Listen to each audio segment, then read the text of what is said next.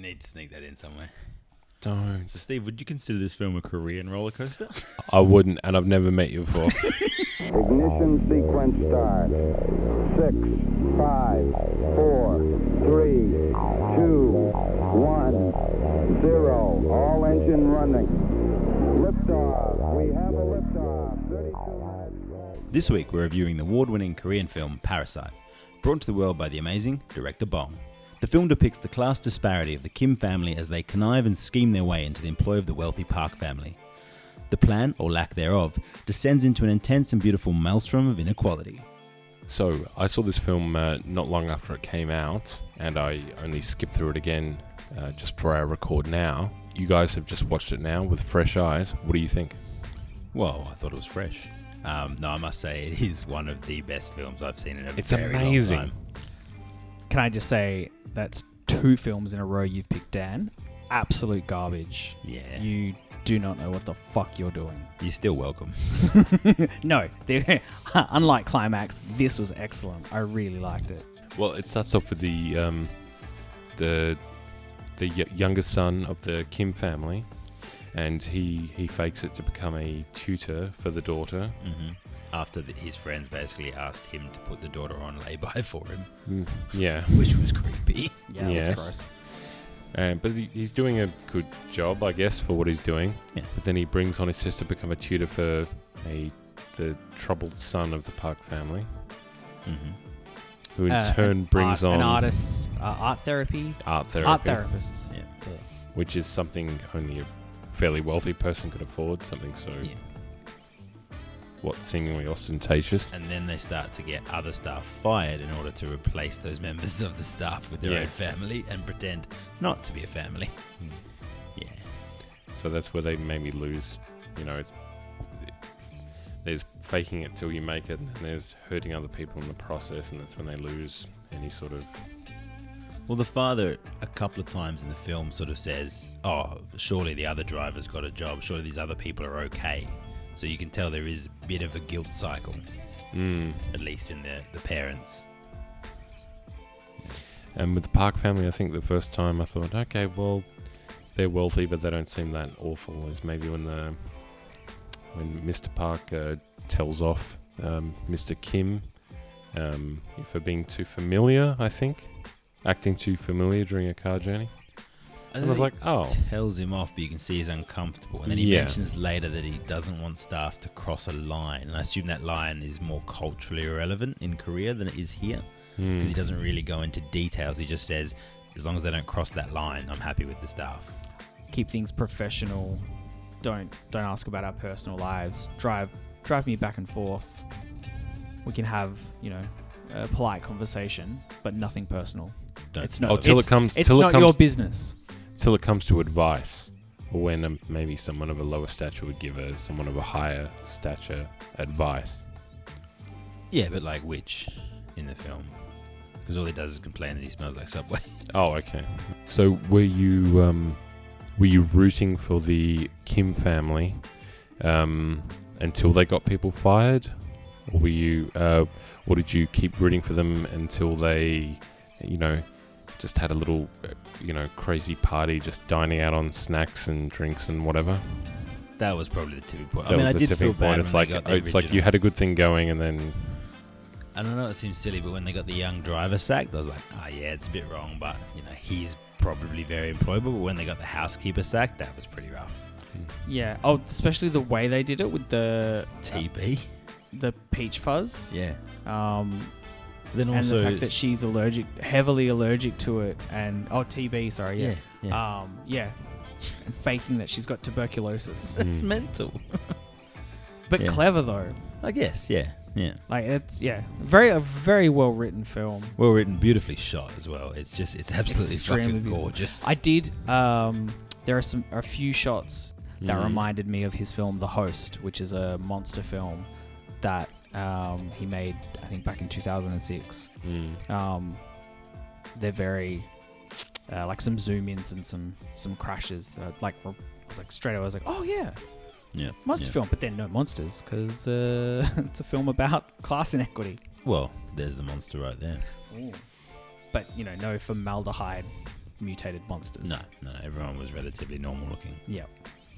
They um, I, when don't the parks don't the parks learn of the the flooding in the slums and they don't care. They're more concerned with the their kids' party, Do and even they don't know, That, th- don't they? I don't I know that don't- they do. She I- I says was- They the return. rain They was return blessed. home. Oh, sorry, the park. No, they. I don't think they learn about the um, the flooding at all. Yeah. I Yeah. don't. I don't recall her. I don't. Didn't clock her talking about it or him. She's on the phone in the car saying the, we needed the rain, the rain was blessed. And I think that's when he starts to be like, oh, like, these people have no idea. Okay. fair yeah, enough. it's more uh, more about ignorance to the plight of others because they're up on a on a hillside on a mountain in a nice house that drains with Okay. a garden. Yeah. How good was the toilet in the flood scene, though? Oh. Sprouting sewage water out while Oh. she sat on it, had a smoke. I literally made Rough. this noise. Ugh. I It loved was it. oh, and then she uh, when she had a cigarette on the toilet and she had her like there's a like a shit stain on the cigarette. Oh. Hang on. Um, why do they lose their job in the first place, folding pizza boxes? Is they don't do it fast enough? A quarter of them weren't folded properly, but they were only getting docked ten percent of the full pay for it. Um, and the son actually was trying to get a job with that company full time, um, but then his friend told him to go be the tutor instead. Okay. Yeah. Can you remember what the father does? Uh, the rich father.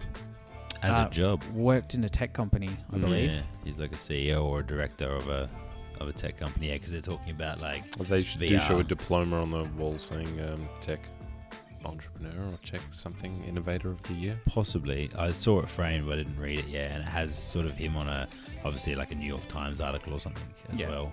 when the when the father's in waiting for him um, to drive him home, you Mm. see him them dealing with, I think Hmm. I think VR, VR stuff. stuff, yeah. yeah. And the Koreans are world leaders in VR. Just for all my Korean friends out there, I thought that when the son was out in the tent in the rain, and the husband of the first housekeeper was downstairs. That's a convoluted sentence. Um, doing the Morse code with his head. I thought the kid in the tent was going to get the message, but he doesn't seem to. Yeah. Mm. I thought that's the whole reason he was doing it. I did. I was waiting for the Morse code to become more of a, um, more of a plot point. Yeah. Like it felt like they were building to it, and that that the kid would reveal something, or that there'd be a new um, turn to the, the story. Yeah. So But it was- never eventuates. Was it a flashback or was it at the very end where y- we see what the kid? See- no, it was at the very end where we see what the kid sees that traumatized him yeah. with the man's eyes, you know, and head with this psychotic look in his eyes, r- you know, rising above. Coming Um, up the stairs. Yeah. That that was amazing. That was pretty well shot. Yeah. and then he sees he sees the ghost in in uh, inverted commas Mm. Um, Hmm. Again, at the again at- barbecue. yeah at the barbecue Coming and he's out and covered s- in blood Yeah. and he's Yeah. just I understand why that kid And fainted no one's- that's traumatizing as fuck So who dies? Um, The daughter. yeah so the, daughter sister dies. Yeah. Uh, the sister. uh, Daughter Kim, Jessica Jessica. yeah. Yeah. Well, fake Jessica. That's not. That's yeah uh, Jessica that's not Jessica Kevin Yeah. that's not Kevin Yeah. Kevin survives, but he seems to be brain damaged. Yeah. Yes. Yeah. because he's like he, Because he's he laughing at hallucin- all he through tra- hallucinates an tragedy end scene where he could.